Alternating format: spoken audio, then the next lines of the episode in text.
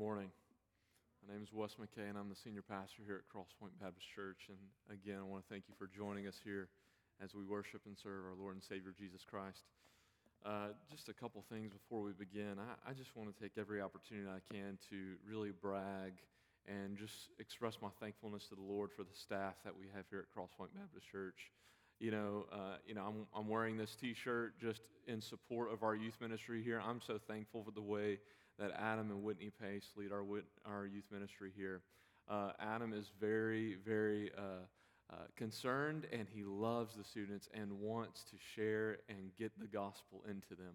And I'm so thankful for that. That's not something that I have to shape or make Adam do. He willingly and lovingly and wants to do it. And so I am so thankful for the Paces and how they lead our students here. Uh, and then, uh, you know, Caitlin does not get enough cred for what she does.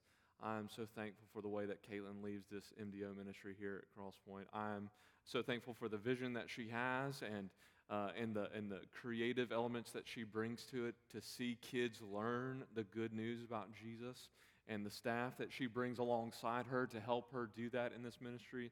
I just want to say thank you, Caitlin, for what you do, and it is greatly appreciated here on behalf of our church body. And our church body thanks you, teachers, for what you do. Your labor is not in vain. And I'm just so thankful for Shane as well. You know, uh, the reason that you have that we're reading our lyrics off our pages is because Shane cares about our uh, our instrumentalists and those who serve on Sunday mornings, and so they need a break because we don't. Uh, you know, I've I've asked the management team for years to double their pay, and it, they just won't do it. And so. Um, so Shane is very cognizant about not burning out our volunteers, and I'm so thankful for that. And so he gave them the week off. So you better come back and earn your pay next week, volunteers. And, uh, but we also want you to take those lyrics home and review those and look over those because there are deep gospel truths in those lyrics. And uh, if you're like, I don't like to read, you know, read lyrics off a page, well, some of you young people need to learn what a hymnal is. And uh, can I get an amen in here? Right. You need, you know, uh, hymnals are good things, and so sometimes we need to read words off a page, right, and not off a screen. My hymnal rant is over. Now turn to Exodus chapter 7. Exodus chapter 7. And once you arrive there in Exodus chapter 7, verses 1 through 13, would you please stand for the reading of God's word?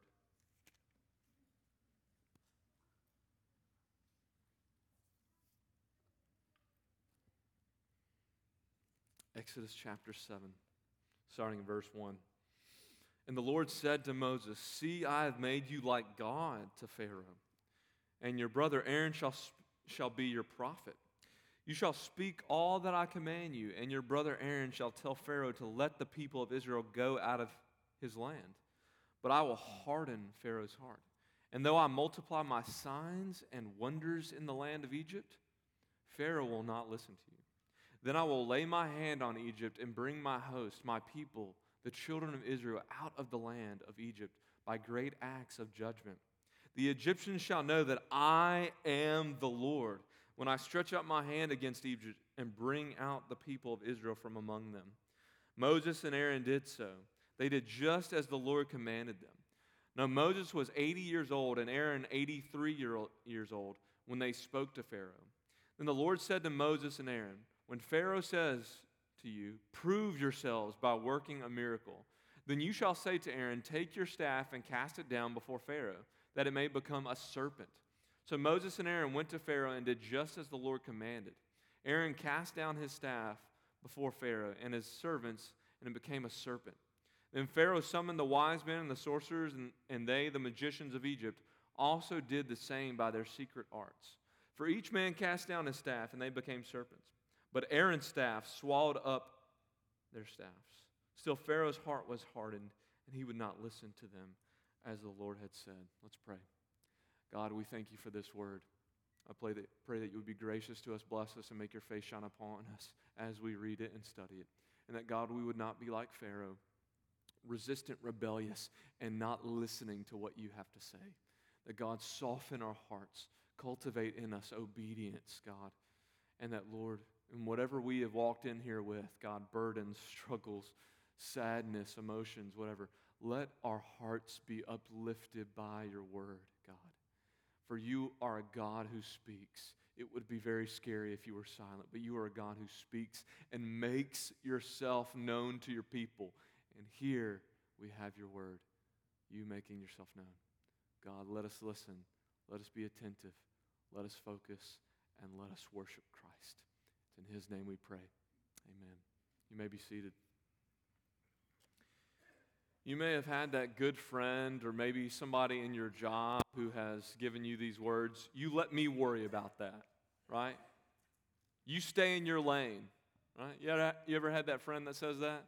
Just stay in your lane, right? You do your job and let me do mine, right?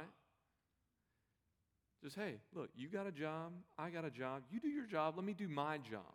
You've been called to do something, let me, let me do what I'm supposed to be doing, right? Stay in your lane. Well, this is ultimately what God is saying to Moses in Exodus chapter 7. Is that if you remember from last week and what we've seen over the course of these first couple of chapters, is God has called Moses to do something, and Moses continues to give what? Anybody know? Excuses, excuses, excuses, excuses, right? And the way that it ended last week is it ends on an excuse where Moses says that Pharaoh will not listen to me. He will not listen to me. And what God's answer is going to be is in Exodus chapter 7, verses 1 through 13 says, You don't worry about that. It's not your job. You let me do the work. You let me take care of that. You stay in your lane, right? That's what God will say to Moses. You let me handle Pharaoh's listening and his hard heart because I'm going to make myself known here. And this is this is the point of our chapter today, of these first 13 verses. And what's going to be the point throughout the plague chapters here is that God is about making himself known to his people and to his creation. God does all things to make himself known. God wants to reveal himself, and he's going to specifically reveal himself in the events that are about to take place so that Pharaoh and Egypt will know that he is, does anybody remember that phrase that we said multiple times last week? He is what? Lord. Is that Pharaoh and Egypt now are going to learn that Yahweh, He is Lord. Look at this number one. Point number one is this the first seven verses is that God reassures Moses with his plans, is that God is going to outline what's about to take place. I don't know if you, any of you played sports or uh, football, baseball, whatever, but uh, sometimes in, in football, is a team in the locker room right before the game is the coach will lay out the particularly the offensive game plan. We're going to run this play first and we're going to run this play and then this play and this play and this play. This is what's going to happen. He's going to just go ahead and outline look you just be ready because this is how it's going to take place. This play this play this play this play right? So that they're they know what's about to happen. And that's what god's doing right now in these first seven verses is that God is reassuring Moses by saying, This is about to happen, this is about to happen, this is about to happen, this is about to happen. God is reassuring Moses with his plans so that he knows that God is about to make himself known to Pharaoh and to the Egyptians. And so this is the first thing. Look at verse 1 with me, real quick.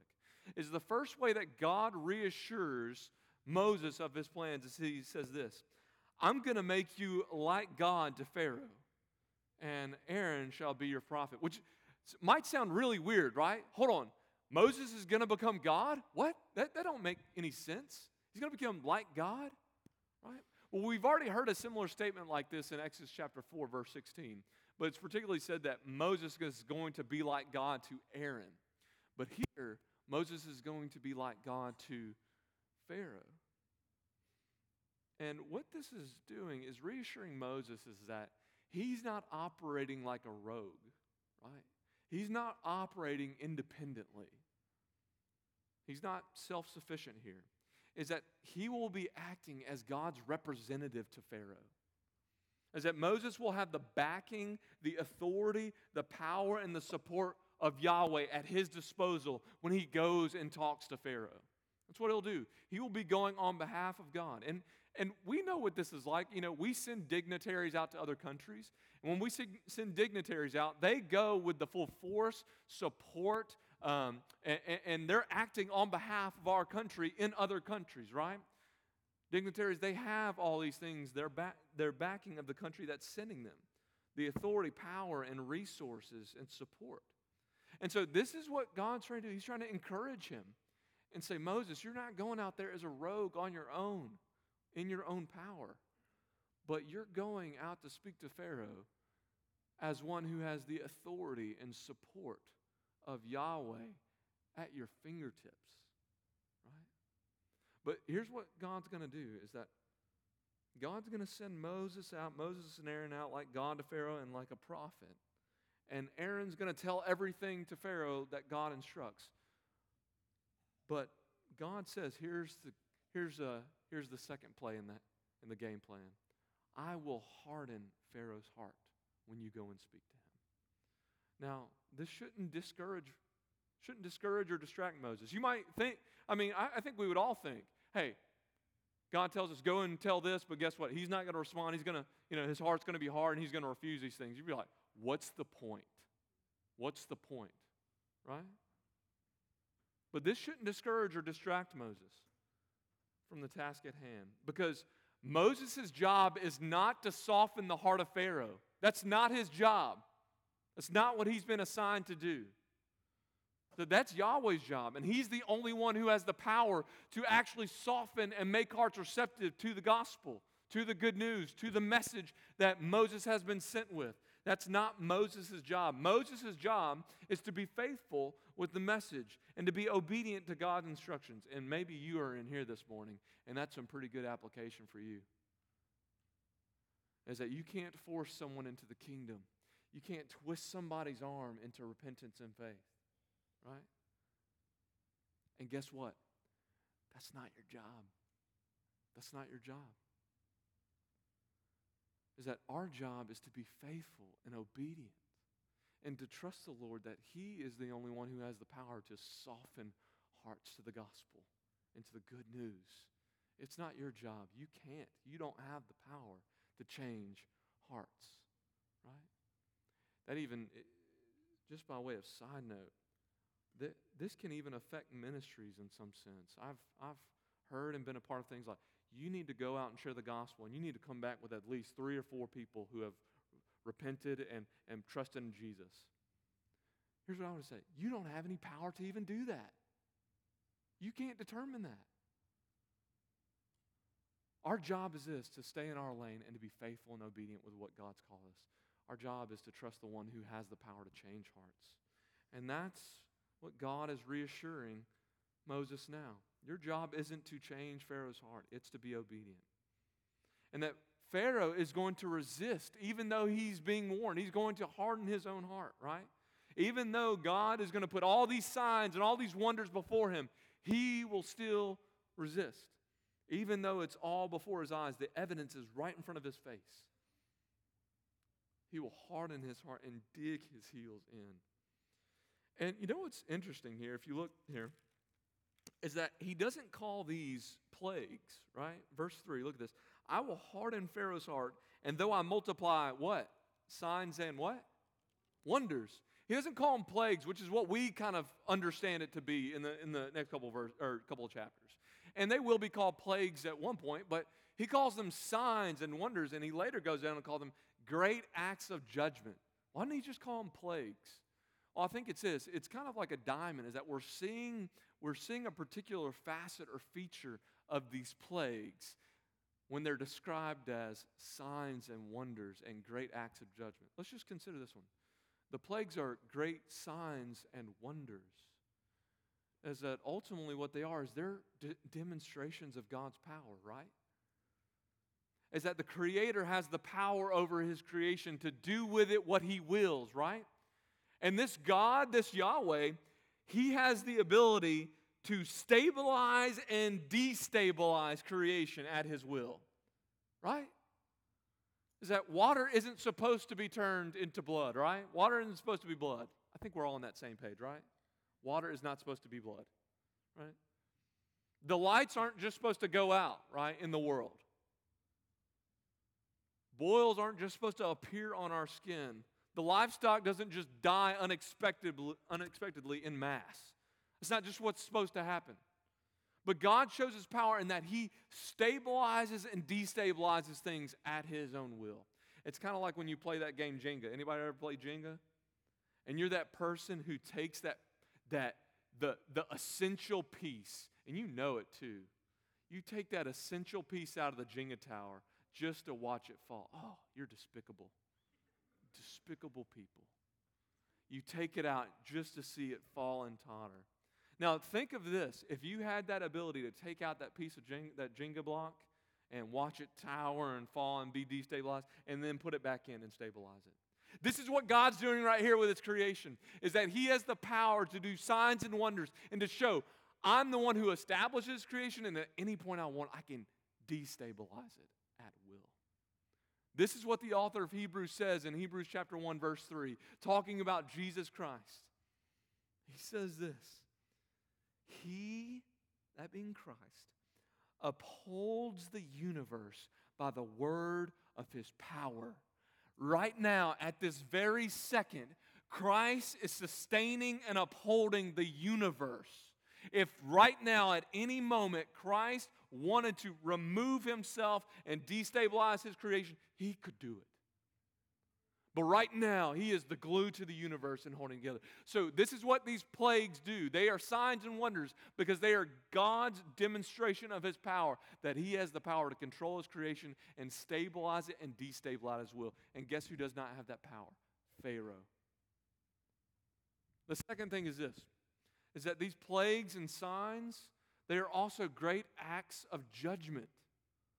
This is God's way of showing Pharaoh and Egypt we're not on the same team. We're not on the same team. We're not good with one another. You're not in good standing with me. The plagues are demonstrations that God is the judge and he judges the unjust. That's what he does. They are displays of God's power, but also God's, God's displeasure with Egypt and how they are treating his people. God is one who is powerful, and He is also one who is just. But what are the purposes of these signs and wonders and great acts of judgment? Is it simply for God just to show off and flaunt Himself, right? Is it simply to show His superiority over Pharaoh and over Egypt? Is it to, to retaliate, right? Or to be vindictive? to Egypt and to Pharaoh?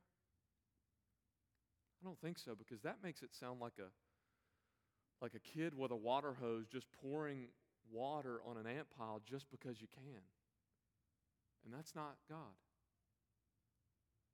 No, these signs and these wonders and these plagues and these great acts of judgment are for a very purpose. Look at verse 5. He does all these things so that the Egyptians shall know that what? That what? He is Lord. This is why God does these things to make himself known that I am Lord. That's why God does these things. And we are well familiar with that phrase, right, from last week. That God is trying to show to Moses over and over again, I am Lord, I am Lord. And now in the plagues and the great signs and wonders and the acts of great judgment, God is saying to the Egyptians, I am Lord. Egypt and Pharaoh will know that Yahweh is Lord. God's desire is not merely to destroy Egypt or Pharaoh, but to bring about a knowledge of himself. And we'll see this phrase over and over again. Verse 17 of chapter 7, verse 10 of chapter 8, and verse in chapter 14. All of this God is doing to make himself known in the world as as Adam read at the beginning of the service from Habakkuk 2:14 is that his desire is that a knowledge of himself would be spread across the entire universe as the waters cover the sea. That is God's desire is making himself known. And this morning I hope that you behold the greatness of the glory of God in the scriptures. And that you wouldn't be like you wouldn't be like Pharaoh and resist right now in rebellion stiff armed, stiff necked. But that God, through His Word, is making Himself known to you right now in what we are reading. Do not be like Pharaoh and not listen. Well, so this is the game plan that God sets out for Moses to reassure him, to give him what's give him a heads up. And you know, we've gotten a, a, a kind of routine from Moses and Aaron so far is that when God gives instructions or when God speaks, what usually comes after this? What does Moses usually give us? A an excuse. He usually makes up something, right? He's like, oh, I can't do this. I'm not eloquent in speech. And then he like gets, you know, Pharaoh's not going to listen to me. Israel's not going to listen to me. Finally, at the end, he's like, I just don't want to do this. Just don't want to do it. And so you'd expect that that's going to be the pattern here. God's going to reveal all this. He's going to say all these things, and then Moses and Aaron are just going to be like, "Nah, we don't. We don't want to do this." But look at what happens. It's the exact opposite. We finally get some obedience out of these guys, right? Look at verse six. Moses and Aaron did so. They did just as the Lord commanded them. Finally, finally, right? Right? They finally. And look, verse 7 is very interesting. Now Moses was 80 years old and Aaron 83 years old when they spoke to Pharaoh. You know what? Sometimes it takes a long time for us to be obedient, right? Sometimes it takes us getting to that ripe young age of 80 and 83 for us to finally get it into our heads. Am I right, 80 and 83 year olds in here? That sometimes it takes us a long time to be obedient. And you know, what this says to me is this we get this phrase that Moses and Aaron, they do all that the Lord said, thus they did. And then we're given their ages. It's a reminder how just gracious God is with us over time. And he puts up with our stupidity, and he puts up with our reluctance, and he puts up with our resistance, and he puts up with our rebellion when he does not have to. He could have killed us at 30, but he kept us till 83. Praise God. And so I'm just, I just think that we're getting here this. Man, God is completely good and gracious to us when we are so resistant to him at times. And that sometimes obedience comes a long way down the road. And so we get obedience out of Moses and Aaron. But how, how what are we going to get out of Pharaoh? How is he going to respond to Yahweh's words and his displays of power? This is point number two on your outline. Pharaoh attempts to compete with Yahweh. He attempts to compete with him, which is not the response that you, you would hope for. I don't know if you grew up like this, but uh, maybe you were that person who thought really highly of your dad, and you always spoke well your dad. Your dad's the best dad in the world. Your dad, my dad's better than your dad. Blah, blah, you know that. My dad can spit farther than your dad. Anybody have that? Right? My dad can beat up your dad. When Grant and Jude said, I'm like, no, no, no, no, no, no. We ain't putting dad in no fight, right? Look, look, like, yeah, that, that dude works out eight days a week. Uh, and clearly I work out, right? Um, Y'all already know that, but um, we ain't putting dad in no fight, right? So let's let's not get this whole com- competition thing. My dad's better than your dad, blah blah blah blah. But you know we're so proud proud of our dad. We put we put all the weight behind him. Like he's awesome. He's great. He can beat up any any dad in the world. He can spit farther than any dad in the world. All things, right? Puffs out his chest, kind of thing. And so this is kind of the picture that we get of Pharaoh in chapter 7, verses 8 through 13 is that he's now the one, he's been presented with these signs and these wonders. And what he does is he, he does not submit, he does not, he does not quiver in fear, but he puffs up his chest. He puffs up his chest and he says, Bring it on. I'll compete with you. That's how Pharaoh responds to Yahweh here. Look at this. Yahweh already knows what's going to happen. Look at this. He already knows that when they go, he's going to say, this is verse 9, when Pharaoh says to you, prove yourselves.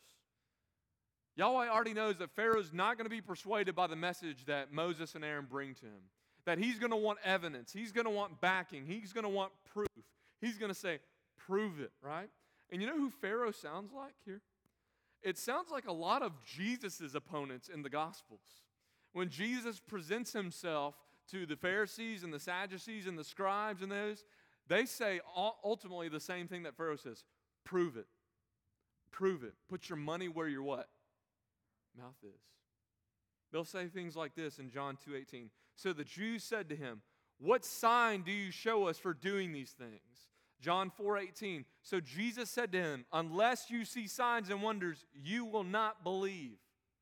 John 6:30. So they said to him, then what sign do you do that we may see and believe you? What work do you perform? So the Pharisees and the Sadducees and the scribes of Jesus' day, they're putting themselves in the same position that Pharaoh is. I hear what you're saying, but I don't believe it. Show me something. Show me something. Your words are not good enough. And maybe you're here today. Maybe you're here today and you're saying the same thing about Jesus. I hear all these things. I hear what you're saying, Pastor. I hear you're talking really great about God and about Christ, but He hasn't proven Himself. Prove it to me. If I could just see a sign, if I could just see a wonder, I'd believe Him, but I have nothing to go off of. If I just had a sign, I believe it. Well, I think you realize from here, from Exodus chapter 7, that's not always the case, is it? That you get a sign and you'll instantly believe. But maybe you're here this morning and you're just saying, Give me something, give me something. Well, let me just say this. You have the greatest sign and wonder that God has, has ever given, given sitting on your lap right now. And that is God's Word. In Luke chapter 16, Jesus tells the story of the rich man and Lazarus. And the rich man, rich man dies and he goes to Hades and he suffers torment and Lazarus goes up to Abraham's bosom. And the rich man is in Hades and he is just crying out and he is saying, Look, would Abraham, uh, Lord, would you just go tell my brothers of what I'm experiencing here so that they can be warned not to do what I did and then they can change their ways? And you know what the Lord says to him? He says this. He says, This is the rich man. I beg you, Father, to send him, Abraham, to my father's house, for I have five brothers, so that they may warn them, lest they do also come into this place of torment. But Abraham said, They have Moses and the prophets. Let them hear them. And he said, No, Father Abraham, but if someone goes to them from the dead, shows them a sign, a miracle, they will repent. And the Lord said this He said to him, if they do not hear Moses and the prophets, neither will they be convinced if someone should rise from the dead. The greatest sign and wonder, if you're here right here this morning, you're saying, prove it, prove it, prove it. The greatest sign and wonder you have of God's glory is sitting on your lap right now in God's Word. And there is no sign, there is no miracle, there is no physical resurrection that you can see that will convince you otherwise. As God told this rich man, you have Moses and the prophets if you won't believe them, then nothing will convince you. And this morning, I would just ask you if you are a believer in here or if you're watching online, read the Bible. Read the Bible. And if that's not enough for you, there is nothing that will be enough for you. And so, Mo, so Moses and Aaron then responds to Pharaoh. Pharaoh saying, "Prove it, prove it, prove it. Give me something." But God equips Moses and Aaron with supernatural powers to display God's ultimate power over creation.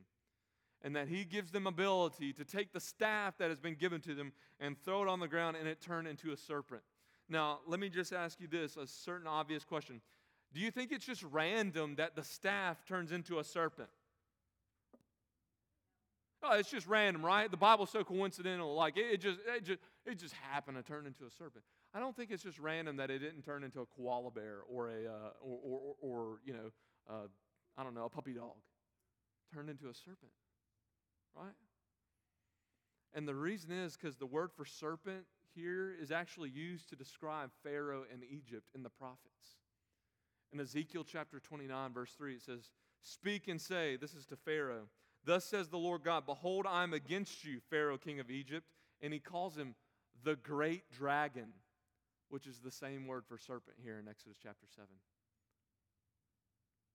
Because from Genesis 3 to Revelation chapter 20, verse 2, the serpent, the snake, the dragon is associated with and used to describe somebody who is in rebellion against God and against God's people. That's the symbol.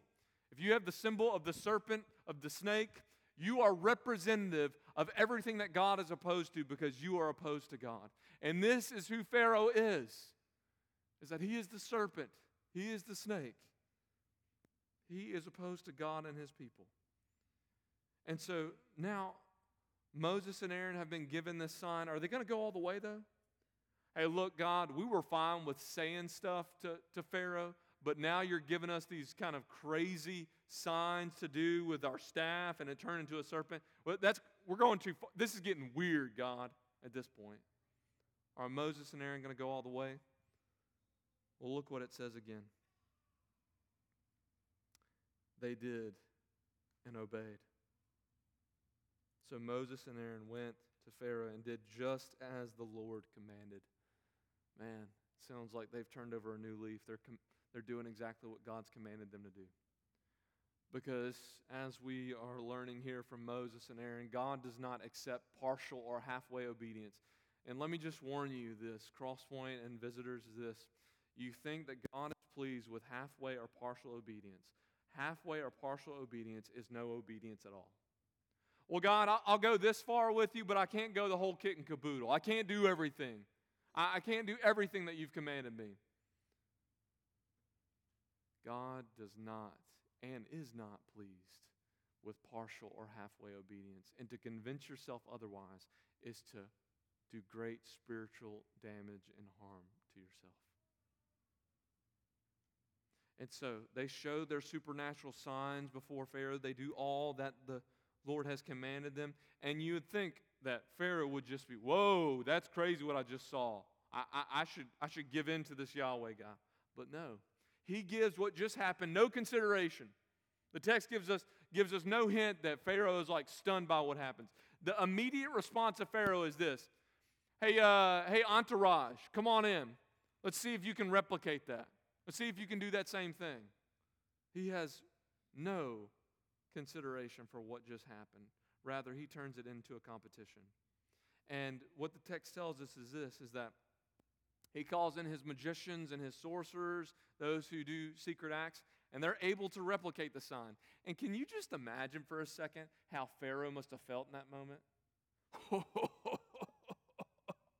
oh, uh, your carnival trick didn't work, did it? Right? You can just you can get the feeling of him puff chest out like, what else you got? You got anything else? That's, that's cute what you did. I know, I know you probably do that at birthday parties and stuff like that, but my guys can do that too. Right? But that pride won't last for very long, will it? Because at that very moment, Aaron's staff goes and swallows Pharaoh's staff. Aaron's staff snake turns and devours, showing the superiority of God and his power.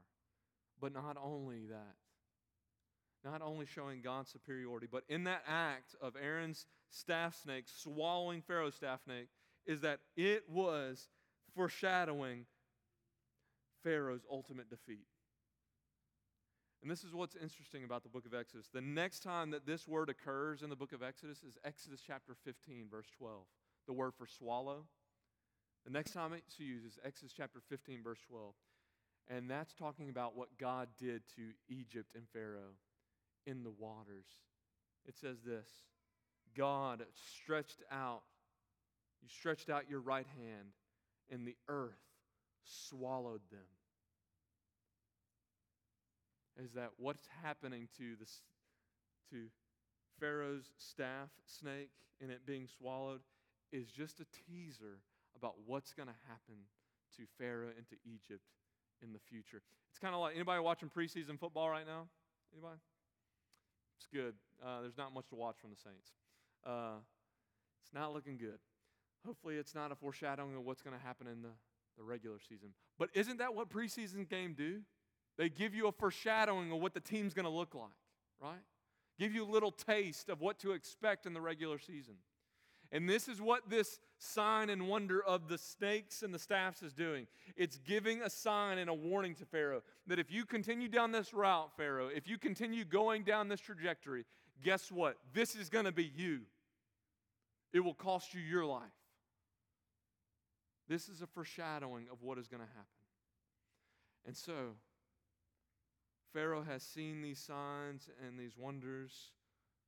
He's seen this act of judgment. He's even seen his staff snake be swallowed up by Moses and Aaron's staff snake. But he still has no consideration. It actually says this in verse 13. His response is this after his staff is swallowed up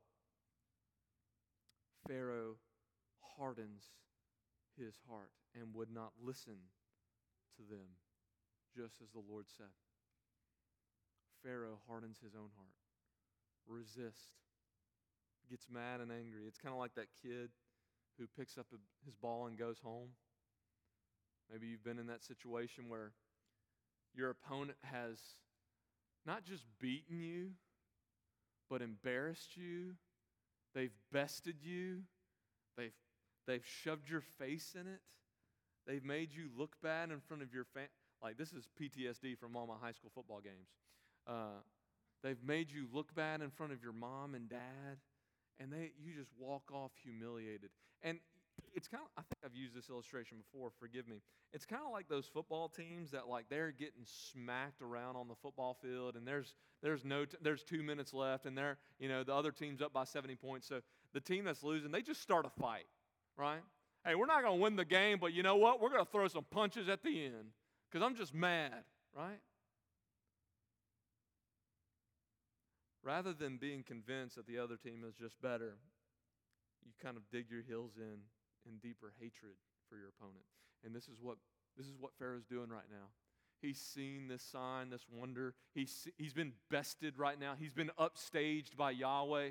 And his response is not, you know what? I need to give this guy some consideration. I need to give this guy some, I, I need to listen to him maybe. His response is, I am further cemented in my unbelief and my hard hardness and my resistance to the Lord. I hate him even more from this. He sees the signs and the wonders, and rather than submitting, he goes deeper into unbelief. And maybe you're here this morning, unbeliever, and you're in that place right now. There's nothing that could really convince you. You're further cemented in your unbelief. You close your eyes tighter. You put your fingers in your ears deeper. And you make louder noises so that you don't have to hear and that you don't have to respond and you don't have to listen and you want to continue to resist and be cemented further in your unbelief. Let me say this if you're not going to listen to any of what God says and any of his instructions, at least take Pharaoh's, Pharaoh's life as a warning to you. At least take Pharaoh's life as a warning to you. That Pharaoh is this picture of resistance to God and his will and his word, is rebellious against God. And look at his fate. If you're not going to listen and obey God's instructions, at least be warned. This trajectory that you're on is very dangerous and will cost you your life. Take Pharaoh as a warning to you. And this morning, I would just ask and plead with you after seeing God's glory in the text of Scripture and what He's capable of doing. Repent. Turn away. Stop resisting. Turn to Christ who has come and He has saved us. He has died on the cross to carry and bear our sins on our behalf, to take our punishment that we deserve for our resistance and for our rebellion. And He can transfer you from the domain of darkness into the kingdom of the beloved Son, Jesus Christ where you will find out that it is much better to be in submission to Christ than in resistance to Him. This morning, let me just warn you take Pharaoh's life as a warning. And, believer, maybe you're in a version of this. Maybe you're not cemented in unbelief, but maybe you're at a point where God's sending you warnings, kind of like signs and wonders and acts of judgment. He's sending you warnings that right now that, that you may be disregarding. Maybe you're right now, He's disciplining you, He's warning you, He's cautioning you about sinful patterns in your life. but you've deemed it as no big deal. That maybe you've been warned through God's word. Maybe you've even had a good friend, a Christian friend, who's warned you. That is a very dangerous thing to do and a very dangerous pattern to have in your life. That is sinful, and you need to stop. God is sending these warnings to you, whether it be a friend, whether it be God's word, whether it be conviction from the Spirit. And let me just say this, believer, in here do not further cement yourself in resistance to conviction. Let it be a warning to you as well to change your course of action. If God is disrupting your every turn to do something, take that as a sign of God's grace to you, that He's trying to keep you from going into further and more sin. And lastly, I think we can really just bask that God is a very patient God with us, is He not? Moses and Aaron continue to be reluctant, continue to make excuses, continue to be resistant. And God at any point could have said, I'm done with them. I'll, I'll get somebody else. But even to the point of 80 and 83 years old, God has poured on his grace and patience. And maybe Maybe you're here this morning, believer, and that is you. That is you. That was Paul's testimony. God was completely and perfectly patient with me, even when I was rebellious. And maybe that's you this morning. That you've been resistant to God's word, you've been resistant to obeying particular things. And God has just continued to show you grace and mercy and forgiveness and patience. Praise God for Him, to Him for that because He does not have to be that way to us. And this morning, God's patience should lead you, as Romans 2 says, to repentance. Maybe you're in here this morning and you're an unbeliever, and you say, Yeah, God's been patient with me. I'm, I'm, I'm terrible. I'm a piece of trash, and I've done a lot of stupid things in my life. This morning, God's patience with you shouldn't lead you to just say, Yeah, He's been patient with me. Awesome. It should lead you to say, I want to turn from that because God's been so patient with me. And I want to trust in Christ Jesus, who is the perfectly patient Savior with sinners like us. And that He has shown His perfect patience, not in just His obedient life, but in His death for us, and Him being raised to life to give us grace upon grace upon grace this morning. The patience that God has shown you should not lead you to further sin or further patterns of sin or disobedience or unrepentance. It should lead you to repentance and to trust in Jesus. And this morning, I would just implore you if you want to know who this Christ is, this patient Savior, come. Speak with myself. Speak with Dr. David. Speak with Jim. We would love to tell you about how God has been so gracious to us through his Son, Jesus Christ. Let's pray. God, we thank you for this day. Thank you for your patience with us, God. Your patience with me. I am a sinner, and I've, I've been shown so much patience over the course of my 32 years here on this earth. And I'm undeserving of it, God. I pray this morning that we would not resist and harden our hearts towards your word, but your word would be used by your Spirit, God, to soften us, to be obedient, and to submit to what you have we love you. Thank you for your word. It's in Christ's name I pray.